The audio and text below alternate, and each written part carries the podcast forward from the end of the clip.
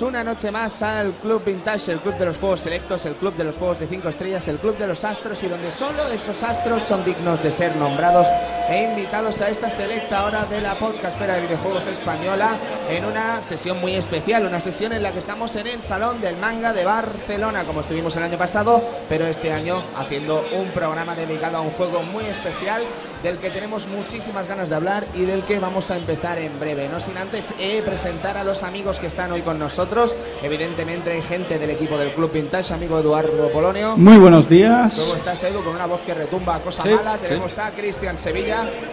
A Cristian no se le escucha casi, después hablará Juanan de Pulpo Frito. Hoy tenemos eh, Strikers de Pulpo Frito. Señor Juanan, ¿cómo está usted?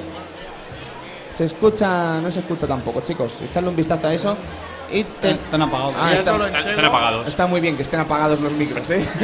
Quería hacerlo de viva voz. Creo que el culpable he sido yo, de hecho. El culpable he sido yo. Así que, amigo, señor Borja Doki Panic, ¿cómo estamos? Hola, tío? ¿cómo estamos? Magno placer tenerlo usted también aquí. Y hoy. el placer es mío también. Y servidor de ustedes, Tony Piedrabuena. No vamos a gastar mucho tiempo con el opening, así que empezamos ya con el programa. Empezamos con el Club Vintage. Hasta ahora.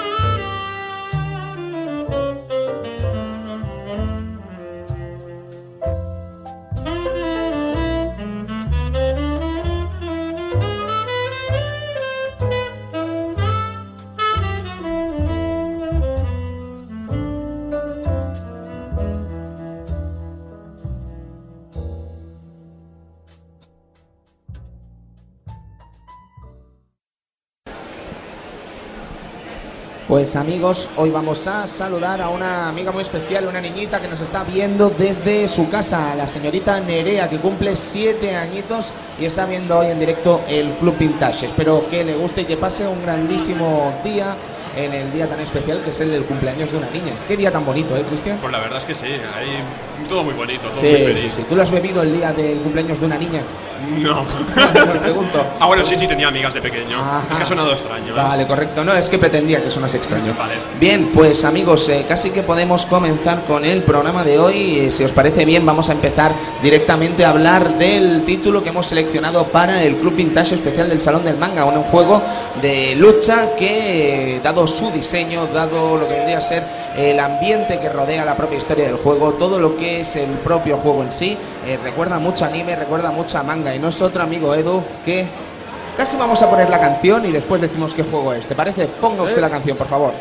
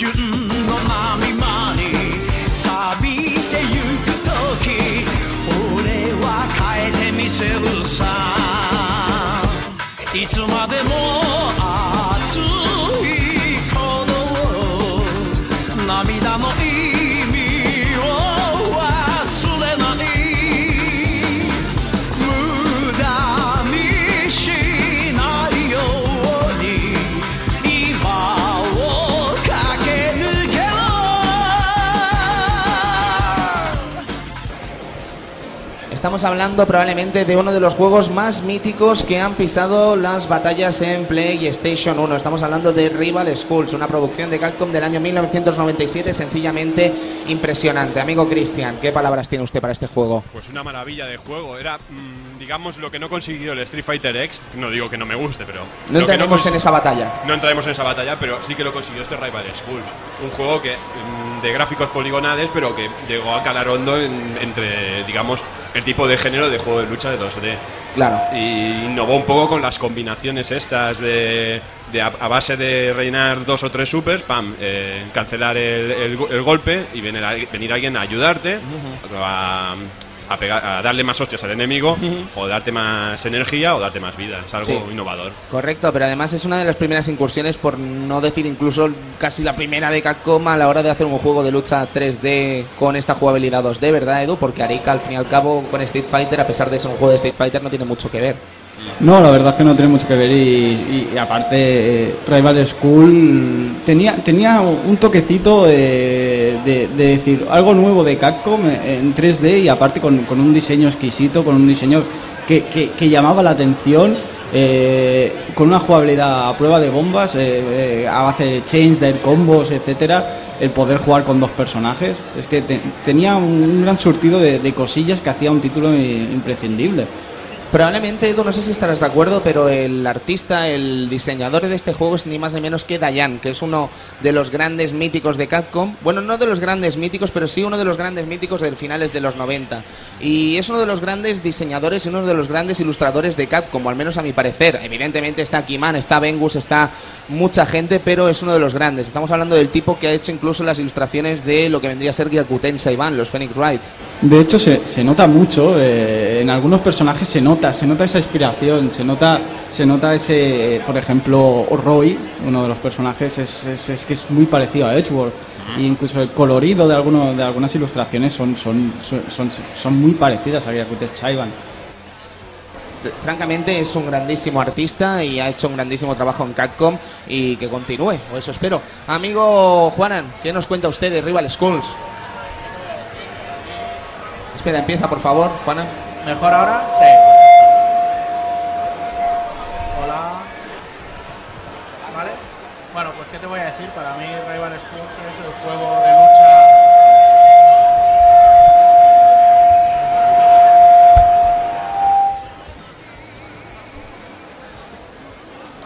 Pasa nada. Problemas del directo, caballeros, perdón, ¿eh? Bueno, pues como iba diciendo, para mí Rival Schools es el juego de lucha por antonomasia en 3D y sin duda uno de los títulos que más he disfrutado, eh, no solo en PlayStation, sino luego sus continuaciones en Dreamcast. Estupendo. ¿Y Borja? Bueno, pues yo, yo realmente tengo el recuerdo de este juego de, de ver unas imágenes en las cuales veía un sprite enorme dando un golpe con un bate de béisbol a otro personaje y yo eso me dejó, dije, este juego tiene que ser mío directamente. Y luego una vez jugado, una jugabilidad brutal, el, lo que decía antes Edu de poder cambiar los que te venía un personaje a asistir, ese tipo de cosas, pues ahí me, deja- me dejó totalmente roto, sobre todo en la época. Y como bien dice Juana, yo no pude evitar después com- com- comprar las continuaciones en Drinkas, porque me pareció un juego soberbio. Tanto en el, la- las tonalidades de los colores, ver unos personajes tan vivos, tan, tan coloridos, unos fondos tan bonitos y sobre todo una historia de institutos, que a mí eso me parecía brutal. A mí me gustaba mucho el rollo de los institutos y ese tipo de cosas. Sí, es espectacular. Y además es que es eso, ¿no? Me, me gusta, Borja, que comentes el personaje de Shoma, porque es uno de los personajes que quizás más impacte, ¿no? Y prácticamente la gracia de Rival School resida casi en ese aspecto de los personajes, ¿no? En el carisma de todos y cada uno de ellos, ¿no? Todos conocemos las historias de institutos de muchos mangas, muchas historias japonesas en las que los distintos institutos se pelean y tal, pero darle este toque shonen edu le da un toque realmente exquisito a lo que vendría a ser esta historia, ¿no? Sí, a ver, siempre, siempre hemos visto en muchos mangas, en muchos animes, las típicas peleas, eh, eh, los típicos shonen que, que acaban pegándose en el tejado del colegio, ¿no? Eh, proyectáronse muchos, es que hay muchos que eh, normalmente muchas cosas comienzan en un combate arriba en un tejado, Bueno, en el patio. o, o muchos mangas que después no tienen nada que ver con instituto, pero que van de instituto, Yu Yu Hakusho, sin ir más lejos. Sí, Ranma también hay combates en el instituto por, por gilipolleces. El pero tema hay. del instituto en Japón es una cosa que se estila mucho, ¿vale? Sí. Puede parecer una frase evidente, pero el que entienda lo que quiero decir a la hora de hablar de manga y tal, sabe lo que quiero decir. Sí, ¿no? aparte se ponen, como digamos, en, en práctica muchos estereotipos, ¿no? Del palo. Pues mira, eh, aquí está el, el grupo de los deportistas, que están en el colegio de los deportistas, y mira, tienen el, el típico capitán de fútbol, el, el de béisbol, el, la voleibol, etcétera, etcétera. La verdad es que llama mucho la atención el juego en diseño, en, en todos los aspectos, musicalmente también es, es una locura y jugablemente lo que decimos, es una pasada, es, es aña- en, en un juego de aquella época, la verdad. Sí, sí, sí, totalmente. Estamos hablando de cosas realmente locas, Cristian. Y un diseñaco. Yo no sé vosotros, pero a mí hay un personaje que me tiene el corazón robado y no lo llevo. ¿Cuál? A ver, a ver si, si- a ver si coincidimos. A ver, dímelo tú. Akira. Akira, tío. Akira, es maravillosa. Akira, porque mira que el traje de motorista está manido, ¿vale? Porque es un traje que puede estar manido. Pero es que es exquisito, tío. Es que yo no sé qué tiene Akira que me roba el corazón. Esa calavera en, la- en el casco, maravillosa. Es maravilloso. Ese traje de cuero, esos esas- y luego se lo quita y es es, es- es como un personaje muy muy mono, muy Sí, muy moe, ¿no? Muy- muy moe, mono, sí, sí, muy sí. simpaticón y lleva un casco con una calavera. Sí, sí, sé. sí, es buena, brillante, ¿no? Mm. Pero es que son todos esos diseños, ¿no? Luego tenemos, por ejemplo, lo que vendría a ser su hermano Daigo, que también impacta, ¿no? Un personaje que de hecho, Edu, comentábamos antes que en la versión arcade no estaba disponible. No, era un personaje no jugable, salía de ayuda de, de- de Akira. eh, era el personaje a la hora de hacer un super combinado, pues salía, salía él. Después en versión PlayStation, pues sí, eh, añadieron a Daigo, igual que añadieron muchos personajes que eran secretos, eh, salían seleccionables desde un principio, o incluso personajes totalmente nuevos que no como- estaban en arcada, como Sakura. Sí, o Ayato, por O ejemplo. Ayato, Ayato, Ayato eh, Neketsu, si no me equivoco, era el personaje exclusivo que salió en este título de PlayStation era- 1, este, este Era como una especie de, de entrenador de... De kendo, ¿no? De, de kendo, de gimnasia, Sí, básico. es un, un profesor de educación física, ¿no? Pero Que- va con una de esto Sí, de Kendo. que era, que- que era bastante cabrón, o sea, me acuerdo del super que hacía hacer flexiones y el pavo ahí con el bastón, ¡pam, pam! ¿sabes? Pues para ser, no sé cómo lo veréis vosotros, ¿eh? pero para ser un personaje que se añadió en la versión de PlayStation, ¿vale? Para ser un personaje exclusivo de la versión de PlayStation, normalmente vemos estos personajes con malos ojos, ¿no? Pero este personaje colaba perfectamente dentro del estilo, dentro de lo que vendría a ser la idiosincrasia del propio título, ¿no? Y al final, realmente no te parecía extraño que este personaje eh, fuera un personaje más del, el del juego Rival School. Pero estaba muy bien parido, ¿eh? en diseño y en todo, estaba muy, muy bien hecho, muy bien conseguido y es que encajaba totalmente, quiero decir, no es el típico personaje que sabe que está metido en la versión de consola calzador con un diseño totalmente diferente, o sea, cuadra con el estilo de, de Rival Schools ese personaje. Sí, sí.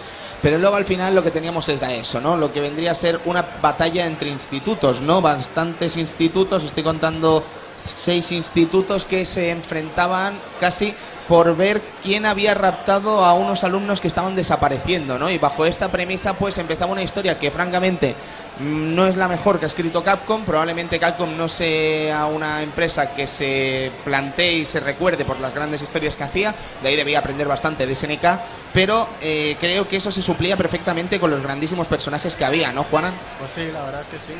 Bueno, como, como bien decís, personajes como Daigo, que en un principio en el arcade no, no estaban, y que al final nos los encontrábamos directamente en, en el juego. Y bueno, Daigo luego cobra mucha, mucha importancia en la historia.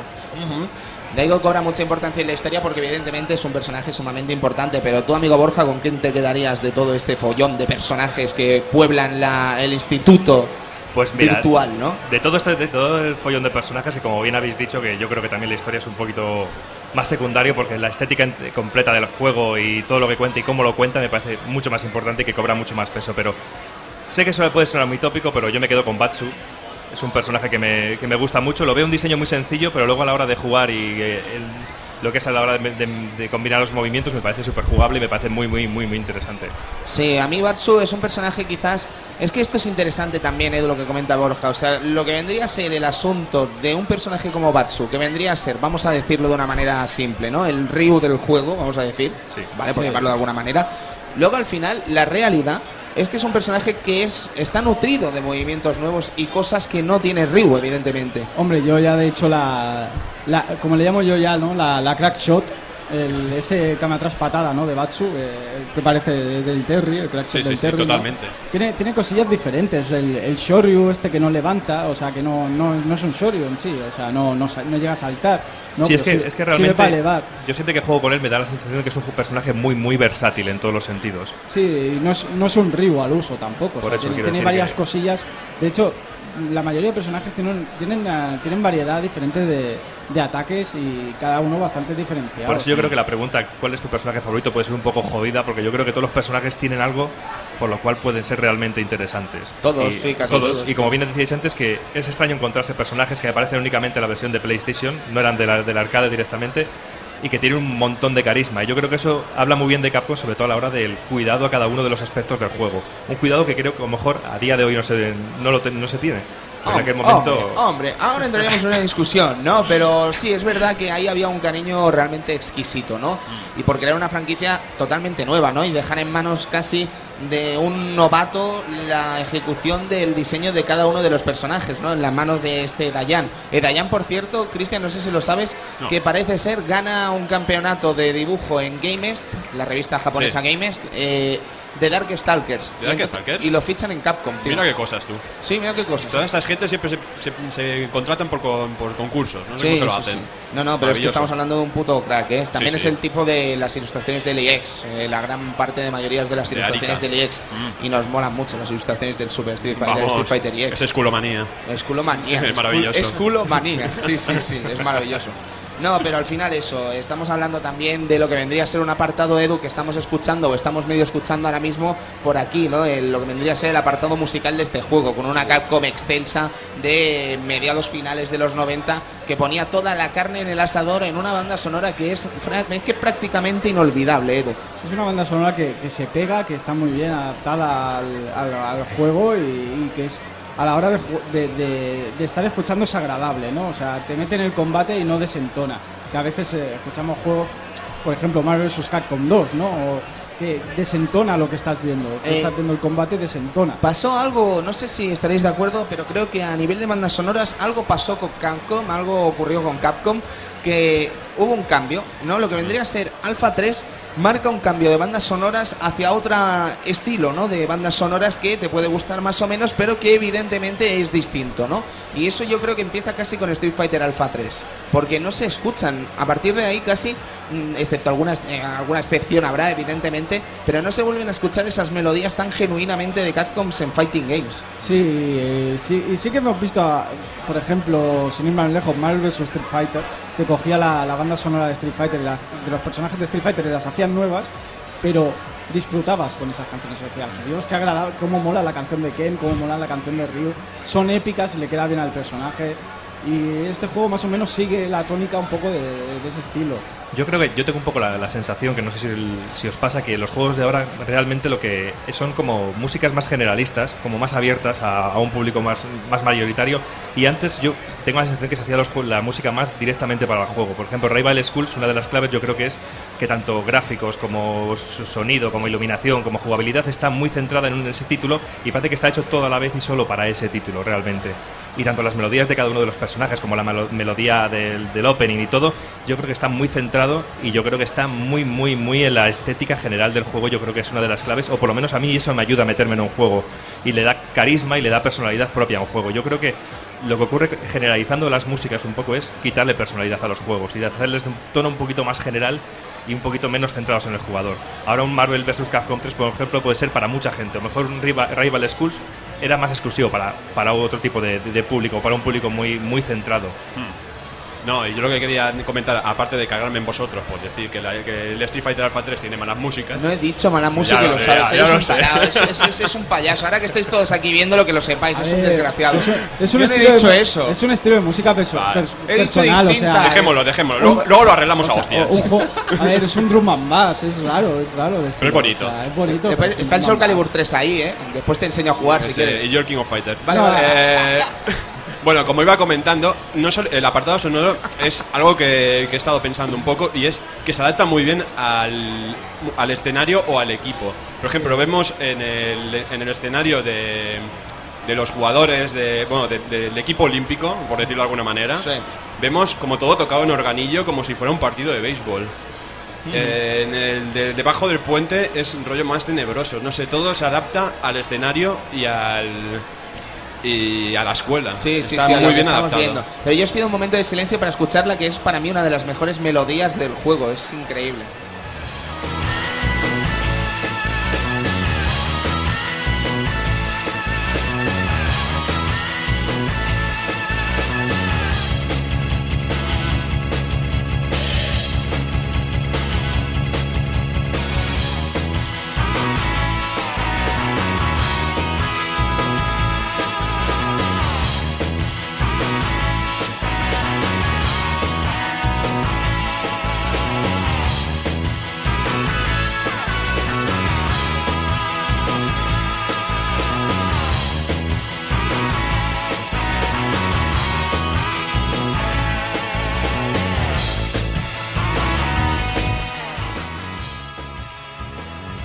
Al final, caballeros, eh, no hemos hablado casi siquiera del juego. Estamos hablando de un juego fighting game en el que tenemos que escoger un equipo de dos jugadores y que luchamos con uno de ellos y cuando acaba el round podremos escoger entre el uno, el que estamos luchando ya, o el que está en la reserva. El que está en la reserva básicamente puede ejecutar un combo con nosotros si tenemos, si no me equivoco, tres barras de super y podremos hacer pues un- bastantes locuras, ¿no? Luego por lo demás, eh, decir que es un juego que es el ADN Capcom, podríamos decir, llevado al 3D, ¿no? A las tres dimensiones.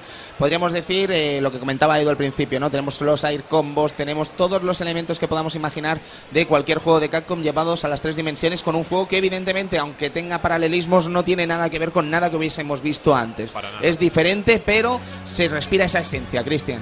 No, no, si es, digamos, toda esa esencia del Street Fighter, pero además puedes añadir elementos de custom combo como los los Dark Stalkers, tienes launchers como el Marvel, no sé, es maravilloso. Sí. Eh, aéreas, eh, no sé. Mm, De hecho, el launcher o un diagonal abajo, puño fuerte, mandas para arriba y saltas como Marvel directamente, saltas para arriba y vas con él y acompañas el combo. Es, eh, tiene semejanza lo que sí que en este caso son cuatro botones, eh, dos de puño, dos de patada. Eso es un ADN Capcom que no es ADN Capcom. No es ADN Capcom, parece más ADN SNK, ¿no? Y de, y de hecho, muchos personajes eh, eh, directamente tienen como, como semejanzas a, a- a cosas de SNK, ¿no? Como ya hemos dicho, el Crackshot, de- en el caso de Batsu, o Roy. Roy a base de power eh, de, de- de ondas como Power Wave o el Super que tiene una semejanza a Power Geyser. Es o- que yo recuerdo perfectamente que mi primer equipo fue Batsu y Roy, precisamente porque Roy me recordaba a Terry, ¿sabes? A la hora de moverse, a la hora de hacer las cosas. Pero aparte tiene su, su estilo propio, por ejemplo, con personajes como Bowman o, o, Tifa- o Tiffany, son, son personajes curiosos, o, o Soma, o etcétera. Son personajes Yo, tienen- yo no he visto un personaje. Yo, a ver, propia. entiendo que habrá algún jugador de béisbol en la historia del fighting, ¿vale? Pero yo como Shoma no he visto ninguno, tío. No, no he visto nadie como Shoma. Es que me parece un diseño exquisito. O Roberto, eh, a ver, Roberto, o sea, un Sí. jugador de fútbol con sus ataques y tal. La verdad es que impresiona bastante la, la originalidad que tienen en poner en práctica según qué, qué, estilo, qué estilos, ¿no? Por ejemplo, ya, ya hablaremos más, más adelante de, de, su, de, su, de su segunda reversión que tuvo en, en PSX, ¿no? Que, que añadía otros dos personajes también de, de, de, de, curio- de curioso, de curioso Sí. estereotipo, ¿no? O sea, es Lo que sí era Nagare, que era un, na- un nadador, y luego teníamos a Rani Vicky, que era nuestra querida periodista. O sea, una periodista luchando. O sea, Claro que es- sí, es hombre. curioso, o sea, tiene, todo, tiene, tiene una, origina- una, una originalidad en esos aspectos que es, que es- que flipante. No, Ran es espectacular además, me encanta, porque estábamos comentándolo antes, ¿no? Que, que metes un personaje exclusivo para PlayStation 1 y eh, puedes encontrarte varias cosas, ¿no? Ponzoña, puedes encontrarte un personaje que no se ha trabajado, puedes encontrarte una cutrada, ¿no? Pero es que Ran es genial. Y lo que es eh, Nagare es increíble también. Nagare es un espectáculo. O sea, nunca habrías imaginado un nadador luchando, ¿sabes? Y cómo lucha y qué cosas hace, ¿sabes? Es increíble. Es una, un esfuerzo de imaginación y creatividad que realmente se echa de menos en Capcom, en algunas cosas. No, la verdad es que sí, ver al, al Nagare por ahí volando, bueno, volando, eh, Sí, nadando bueno, en el aire es en maravilloso. el aire, tío. O esos eh, especiales, por ejemplo el de Rand, que hace una fotografía a, a los dos, a tanto al enemigo como al este, y, y de pronto el enemigo salta volando. es maravilloso. No, no, es increíble. Y luego además, eh, cosas como a mí, lo que me mola mucho de Nagare también es el asunto de las propias pintas, ¿no? Eh, Es un nadador, pero es que no dudas. O sea, tú ves al tipo y, y ves su forma física y dices, es que es un nadador. Es un hombre serio, ahí, no, no, alto. mane- o sea, lo que, cómo está formado y Sí, tal, sí, es, un, sí. es un Es un nadador, no hay duda de ello. Y al final es eso mm, realmente interesante. Estamos hablando por eso de Rival School 2. Nos hemos ido ahora a lo que vendría a ser la segunda parte de Rival School, que no Project Justice, que no Project es otro... Justice, eh, digamos que Rival School pues tuvo una segunda entrega en, en PSX que no, es más que una, una ampliación de lo que, que fue Rival School 1 añadiendo pues eso personajes exclusivos y algún modo más. Pero recordar que Rival School cuando salió en, en PSX venían en dos discos. Venía el disco del juego que era como el arcade y un disco con minijuegos. El Evolution. el Evolution, que era pues eso, a mejor un minijuego de chutar la portería con Roberto, eh, batear con, con Shoma, etcétera, etcétera. Aunque aquí vino un poco capado, Ajá. porque el segundo CD, la, la versión japonesa, tenía como, como una especie de, de, de visual novel o algo así, en el cual llevabas a tu personaje y vas haciendo la, la vida cotidiana de este personaje en el colegio, participando en varios videojue- eh, minijuegos, etcétera, etcétera. Qué Y guapo. eso- Y eso, no llegó, Ajá. la verdad. Lo, lo que nos llegó aquí fueron esos personajes creados por alguien. Sí. Esos tíos raros que se creaban en el editor de lucha y bueno, en el editor y le podías dar técnicas y aquí los teníamos como personajes secretos que eran totalmente feísimos. Era claro. maravilloso. Terrible. Luego recuerdo además en Rival School 2 eh, habían funciones de Pocket Station, pero aquí no llegaron a salir. No, y ta- y es ¿Por que qué no salió la Pocket Station? Pero Es es que no igualmente no, no llegó a salir el, el Evolution 2 aquí, ¿eh? Ah, O sea, ya, ya, la- no, no, no, la evidentemente. Hablaba del versión 2, sí, no- perdón. No, no llegó. Sí, sí. O sea, Pero ¿por qué no sale la Pocket Station aquí? Yo no lo entiendo. Porque- Y además, ¿recordáis la época? Es que mm, no se hablaba de otra cosa. Es que iba a salir seguro Borja. Estábamos convencidos de que Pocket Station llegaba al mercado. Sí, es de esas, de esas cositas que, que se veían en todas las revistas y que estaban en todos lados y que tenían muy buena pinta. Y es de esas cosas que yo, yo estuve esperando también con muchas ganas. Que luego pudimos verlo también en Dreamcast con la Visual Visual, Memory, Memory. correcto. Realmente, pero no entiendo por qué, no, por qué no llegó, porque luego tenía muchas funciones. Tenía pinta de que iba a tener muchas funciones para ciertos juegos y que podía ser realmente interesante. De hecho, yo la compré, Japo, más que nada la utilicé en Final Fantasy VIII para sacar las invocaciones secretas y tal. Y recuerdo haberlo intentado usar tanto en, en Rival Schools, que no conseguí enterarme de nada porque estaba todo en Japo y internet no era maravilloso. Y creo que con Street Fighter Alpha 3 también había alguna cosita, pero tampoco... Sí, con Alpha 3 también tenía, tenía su opción en la Pocket Station, que no era nada, no eran más que, creo que eran entrenamientos de, hay tres líneas, arriba, abajo o, o derecha. Oh, Dios mío, qué divertido. Ah, Para el. World Tour, supongo, es ¿no? Power Tour, Claro. para habilidad. Muy limitada, pero estaba guay. Sí, sí, sí, sí. Yo la verdad es que si mal no recuerdo en el, Fantasy, en el, en el Final Fantasy VIII PAL ya había una función de Pocket Station, pero no llegó a salir la. Era la de Chocobo, Me parece ¿no? que sí, sí que era de el, Chocobo. el Chocobo y el Moomba aquel, que era como un leoncito. O sea, perdonad, es que esto no lo sabía. O sea, en Final Fantasy VIII hay una función de Pocket Station habilitada en la versión PAL Sí. de algo que no llegó a salir al final. Sí. Me estúpido. parece que sí, porque está en el manual de instrucciones. Sí, la versión si PAL. no venía en la PAL era en la USA, porque yo recuerdo haberlo jugado en ambas versiones. Qué fuerte, tío, qué fuerte. Vaya, vaya, qué curioso. Hay, hay algo tróspido ahí. Sí, hay algo tróspido. Pero bueno, nos estamos quejando de un, de un aparatito que eh, vino el de Dreamcast y no le hicimos ni puto caso. Eso es verdad. ¿sabes? Además gastaba pilas como Pero, un... ¿Sabes lo que pasa, Sevilla? Que hay mucha gente, hay mucha gente que tiene la Visual Memory como si la hubiese usado mucho y seguro que no la usó después. Hombre, ya tengo Esto ya- es una realidad, Sí, esto sí es que una realidad. La gente dice, hostia, ¿cómo molaría una Visual Memory? Pero la usaste, mamón. No. ¿Sabes? No. Que la, la de Dreamcast acabó siendo como si fuera un, tama- un Tamagotchi de los caos. ¿eh? ¿Qué os jugáis? Que ahora en el Twitter llegará gente diciendo, pues yo la usé, taraos. Sí. Ya verás, ya Desgraciado. Para, para los caos. Llevaba, llevaba una mochila llena de pilas, de ese botón. Hijos de puta. Qué grande. Pero bueno, al total que estábamos hablando de nuevo de Rival School. ¿Y qué más podemos comentar? Yo es que creo que es uno de los grandes juegos, no querría hacerme pesado, pero creo que es uno de los grandes juegos que libró Capcom en PlayStation 1. Sí, yo también estoy de acuerdo. Y estamos hablando de unos piques tremendos a nivel de competitividad. Realmente muy interesante y muy fácil de jugar, Edu. Muy fácil de jugar en el sentido de que con cualquier cosa te podías poner y a los pocos minutos ya estabas ahí dando mandanga, Sí, pero... es unos juegos estos que te daban la posibilidad de, con poquita cosa, ya, ya hacer bastante daño, pero que si después querías explorar con los personajes, explora que te vas a quedar a gusto, ¿sabes?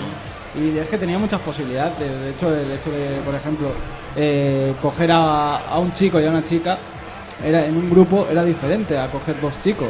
Eh, todos sabemos que si tenemos una chica de apoyo, siempre pues nos darán esas barras de super, esas barras de vida. Sí, depende de quién, ¿no? de Depende de apoyo. quién, porque también cambia. Claro, Sí. claro. Hay gente que te da vida y otros que te dan barra de super a lo loco. Sí, además con una animación curiosa, ¿no? Por ejemplo, Tiffany Sí. lo que hace es besarnos y cuando nos besa al final lo que hace es eso, que nos da más vida, ¿no?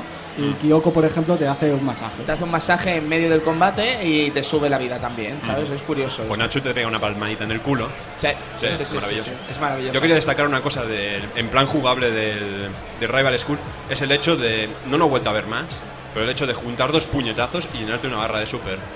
Vengo a referir, pegas un, un golpe, un puñetazo, un ataque a la vez, cae un trueno y cada uno recibe una barra. Es No que sé, estaba loco el juego, ¿eh? Muy loco. Es A que ver, estaba loco. Era un juego loco, pero es que molaba, molaba. Hombre, era- Nadie lo duda, Edu, pero es- era un juego loco, ¿vale? Es el típico juego como el Alpha 3, que también les dio la locura de empezar el combate con tres barras de super.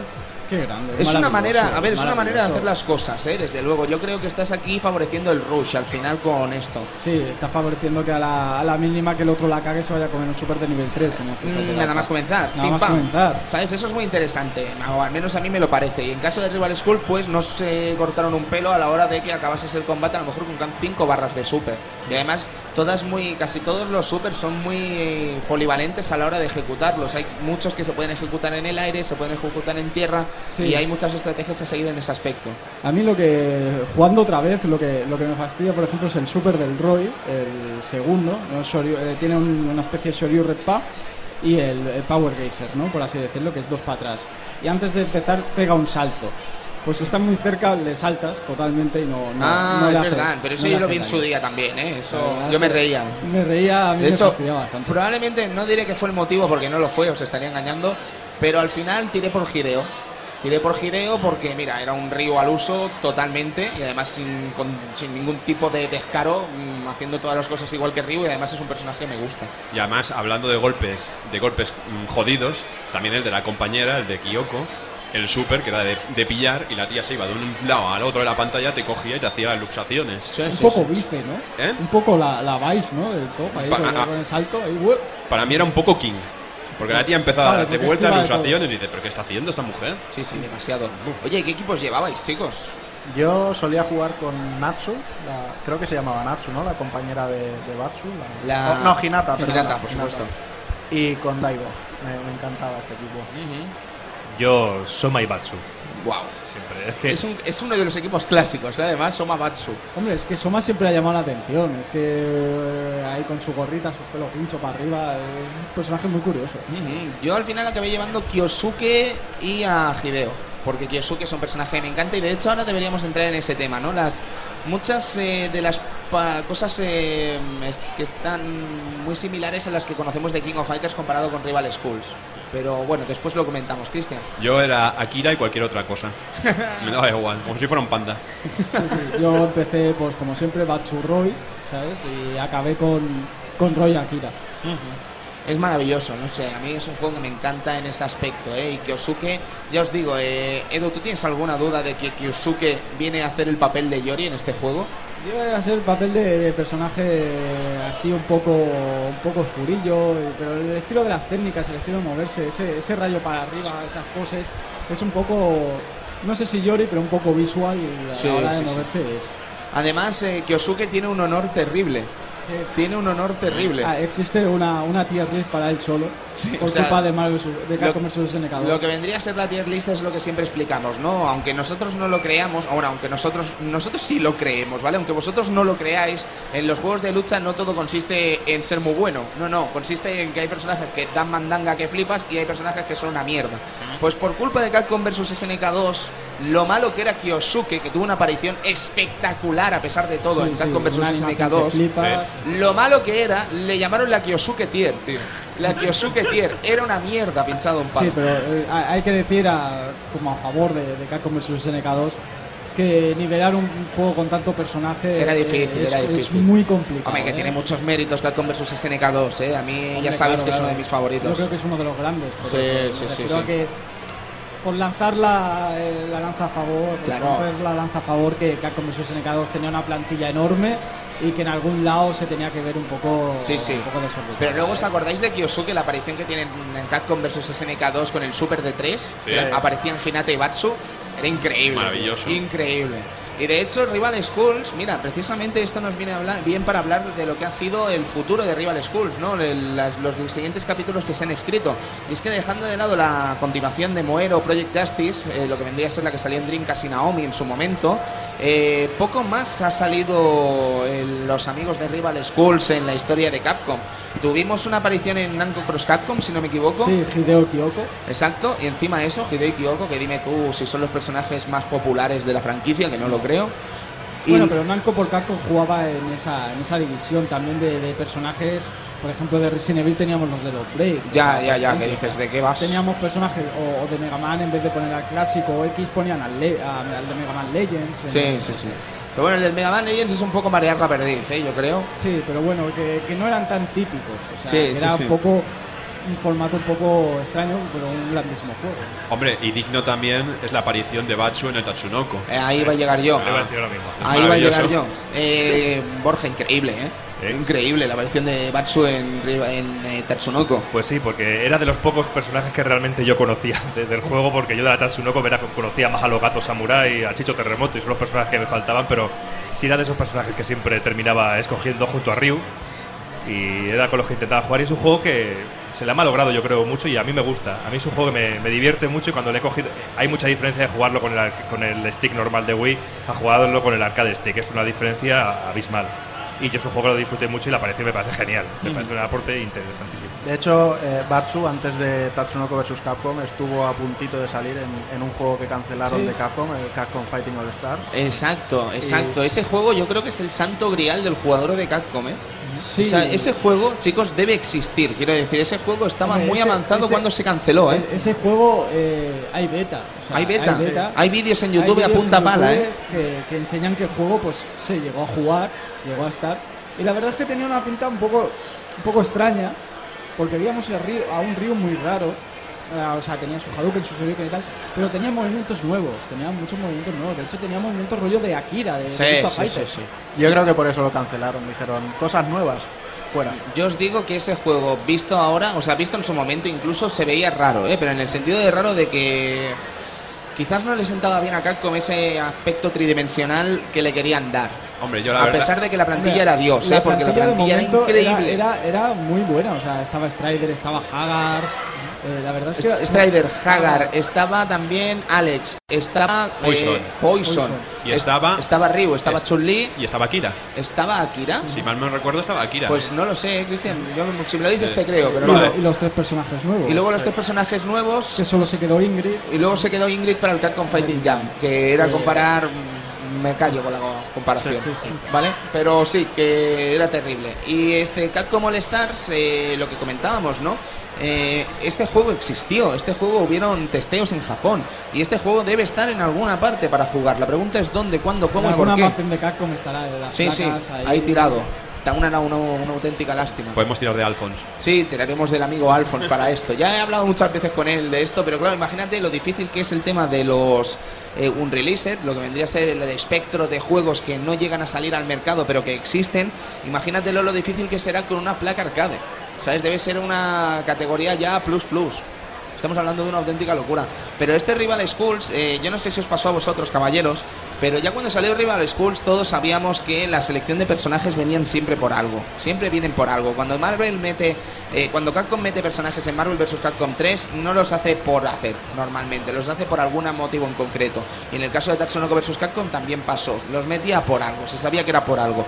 Y yo cuando vi que metían a Batsu, yo me tuve que emocionar. Me tuve que emocionar al pensar que quizás cabía una posibilidad de que viésemos a Batsu de nuevo en alguna parte, pero no hemos vuelto a ver a no. Batsu en ningún lado. De hecho, en Marvel vs. Capcom 3, que era donde lo tenía más fácil para aparecer, no ha salido tampoco. Y ahí sí que lo hemos echado de menos, ¿eh? O al menos yo lo he echado muchísimo de menos. Yo creo que hay que darle tiempo.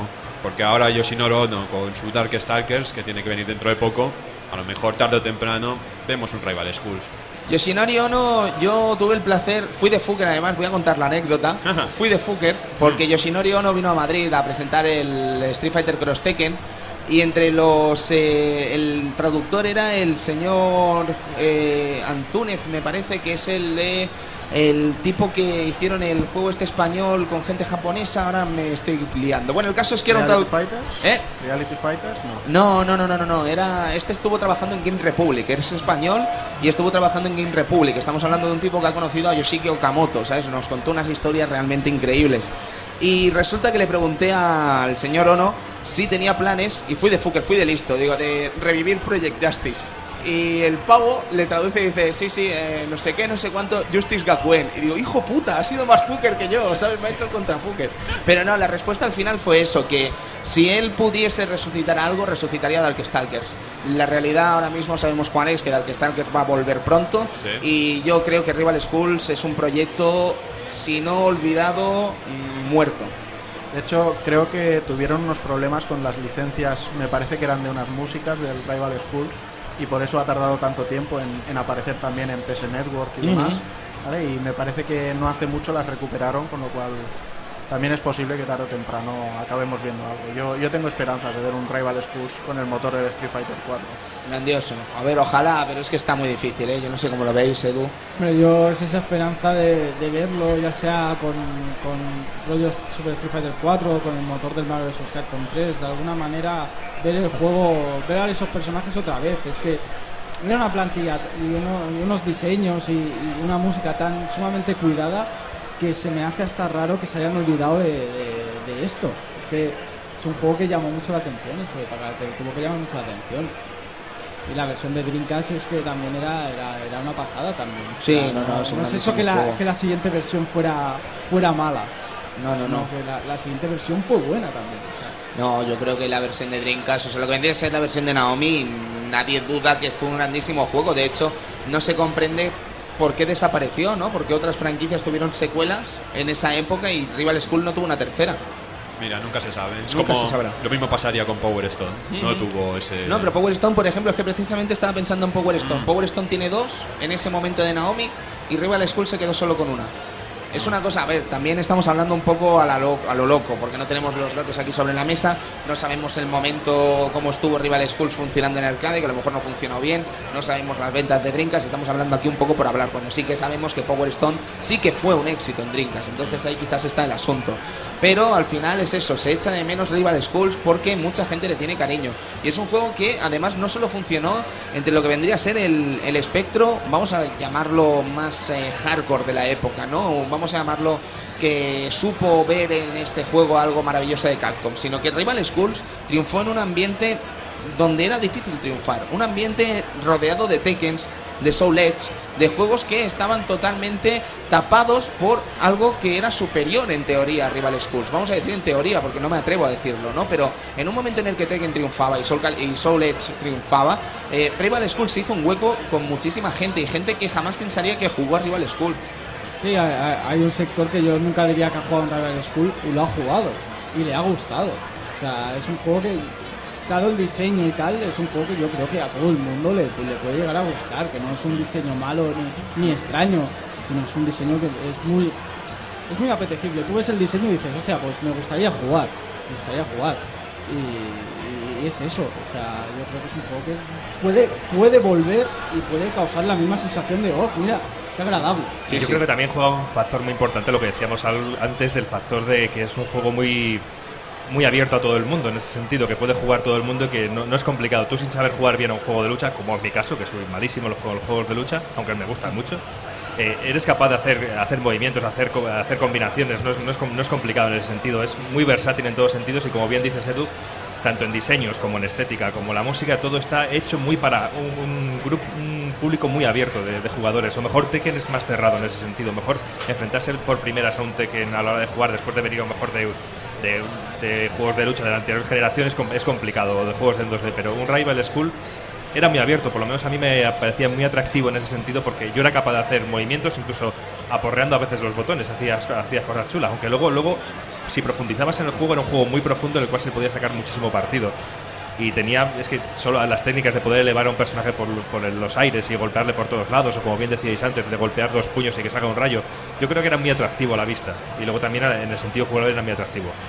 Yo creo que sobre todo el Rival School se, se ganó un público que fue en el que me incluyo yo, que somos las personas que no nos salía de los cojones pasar a Tekken ni Soul Edge, porque para mí era aberrante, por ejemplo, en un Tekken eh, jugar con un personaje que estabas pegando un puñetazo y el otro estaba en el aire y seguía rebotando. Ay, los juggles. Para, Ay. Mí, para mí esto era horrible, entonces coger un Rival School y decir, esto es jugabilidad 2D pura. Y eso fue lo que, lo que hizo que para mí triunfase sobre el resto.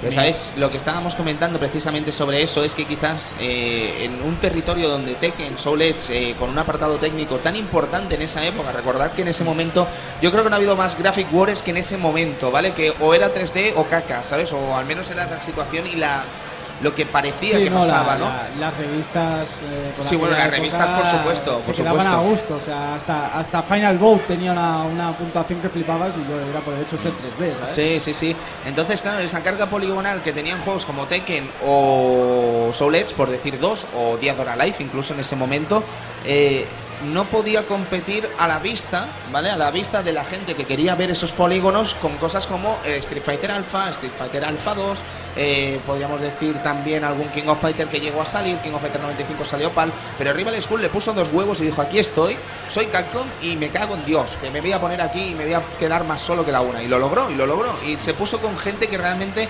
nunca pensaríamos que jugaría un juego así por su apartado técnico, ¿no? Pero es que luego además es que brillaba por otras cosas que no eran ese apartado técnico. No sé si querréis comentar alguna cosita ya como para ir finalizando, caballeros. No, yo date el repaso que has dicho Soul Edge 15 veces. Me gusta el Soul Edge, ¿qué le voy a hacer? Es Soul Blade. No, Soul Edge en Japón, tío. Vale, que vas Ah, de ¿qué fucker. vas- ¿vas tú de fucker o qué? ¿Qué pasa? Vais de fucker, ¿no? Hombre, Yo qué sé, el Soul Edge, tío.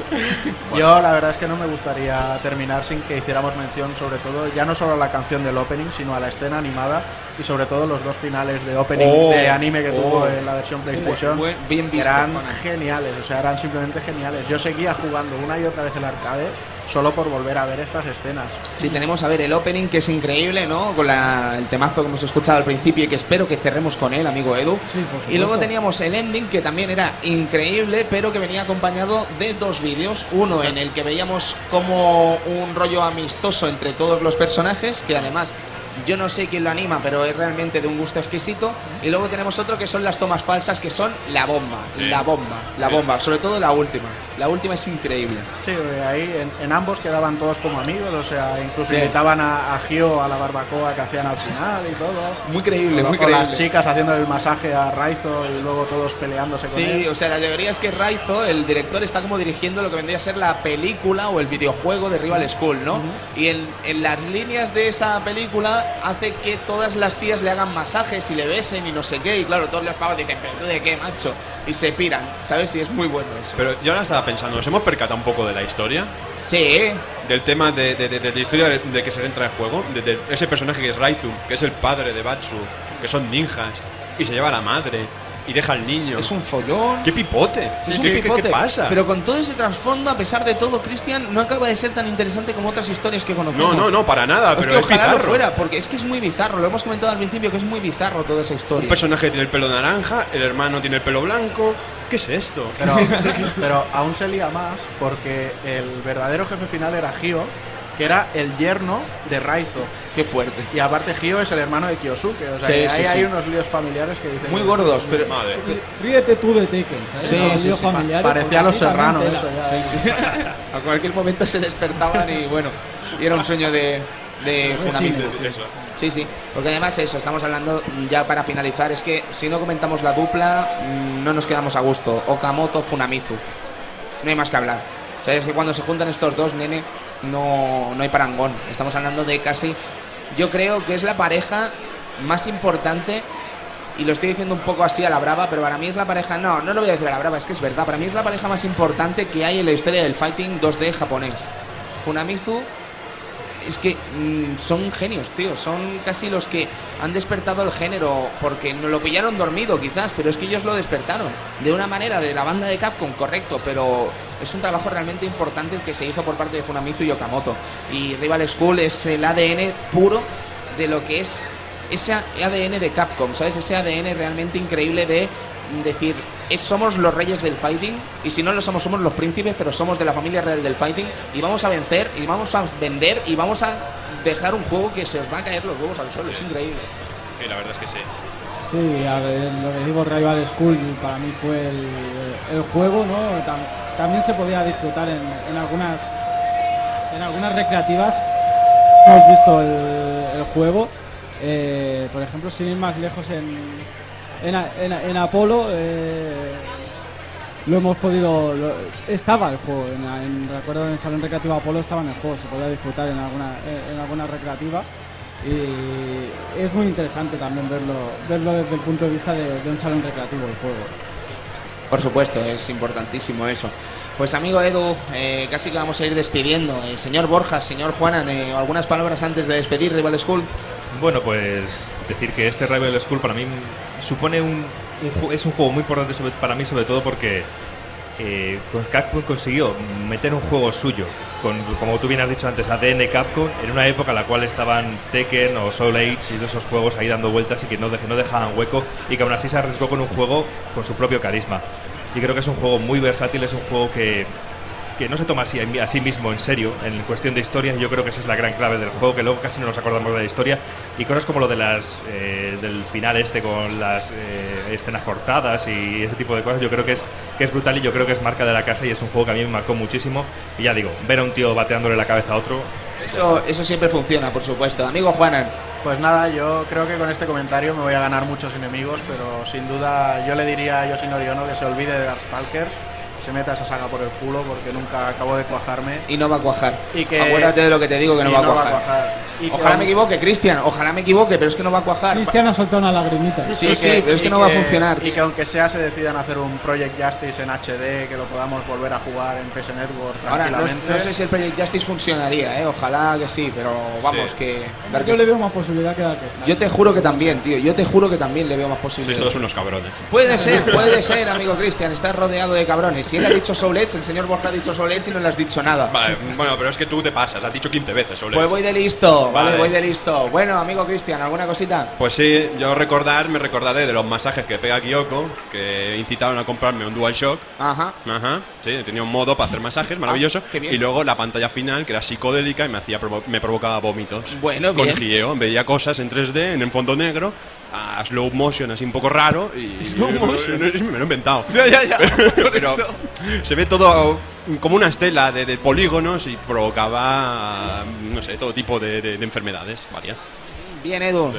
¿Qué decimos? Pues Rival School, para mí es eso, es uno de los grandes de Capcom, es uno de los grandes de la época de, de PSX. Yo creo que estaban ahí entre, entre esos juegos que apasionaban eh, y eran diferentes a, a Tekken y a Soul Edge, ¿no? O sea, para mí hubo una línea de juegos en 3D que saltaban la, a, Soul, a Soul Edge y a, y a Tekken, ¿no? Eh, entre ellos eran Rival School y Bloody Roar 2, Guau. en mi caso. Son dos juegazos que en mi caso pues se chocaron y decían que aparte de jugar a Tekken y a, y a Soul Blade, y a Soul Blade, jugabas a otras cosas, a, a otros estilos de juego que eran 3D pero no compartían ese, ese, ese ADN nanco de, de juegos de, en 3D, ¿no? Y, y te, hacía, te hacía vibrar esos dos juegos. verdad. Correcto. Pues bien, voy a despedir el programa con esta melodía que ha servido de opening para Rival School, diciendo que muchas gracias a todos los amigos que habéis venido aquí y este aplauso es para vosotros, de verdad, porque hace mucha ilusión hacer el programa aquí en directo.